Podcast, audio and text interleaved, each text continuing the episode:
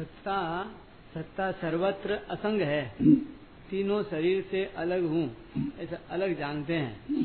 फिर भी जब तक निर्विकल्पता रहती है, तब तक तो ये अलग है, ये ठीक अनुभव में रहता है। परंतु जब संसार का चिंतन होता है, तब वृत्ति के साथ एकता मान लेने से एक होते नहीं है। एक होना संभव नहीं है। फिर भी हलचल अपने में महसूस करते हैं। ये ये होता थोड़ी देर ही पर होता है। तो हरदम असंग अनुभव करने के लिए क्या वृत्ति को समेट कर निष्ठा पूर्वक साधन में लगा देना क्या उचित है? तो बहुत ठीक है।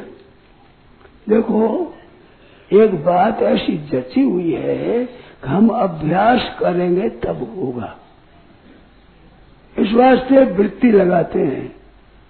बहुत अच्छे अच्छे साधन करने वाले हैं। उन साधकों के भी मन में ये जची है कि वृत्ति लगाने से होता है। और बात ठीक भी है जिससे लाभ होता है, इसमें संदेह नहीं।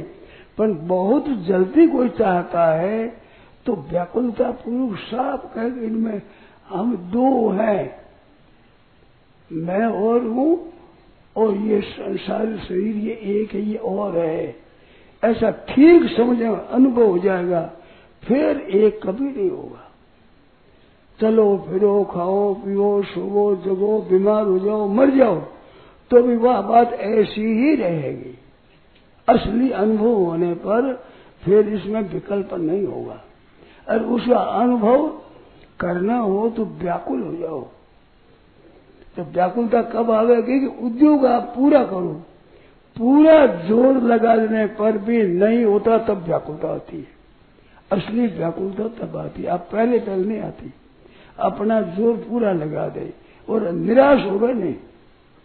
समय लगा दे सामग्री समझ अपनी पूरी की पूरी लगा दे और निराश हो गए नहीं तो फिर व्याकुलता पैदा होगी। उस व्याकुलता से पट हो जाएगा काम। ज़ोर लगाने से व्याकुलता विवेक से है व्याकुलता जल्दी होता है विवेक से भी हो जाएगा विवेक है तो व्याकुलता जुट गया इसमें तो विवेक से हो जाएगा। विवेक का आदर करो, महत्व दो, विवेक से हो जाएगा। मैं व्याकुलता से जल्दी होता है।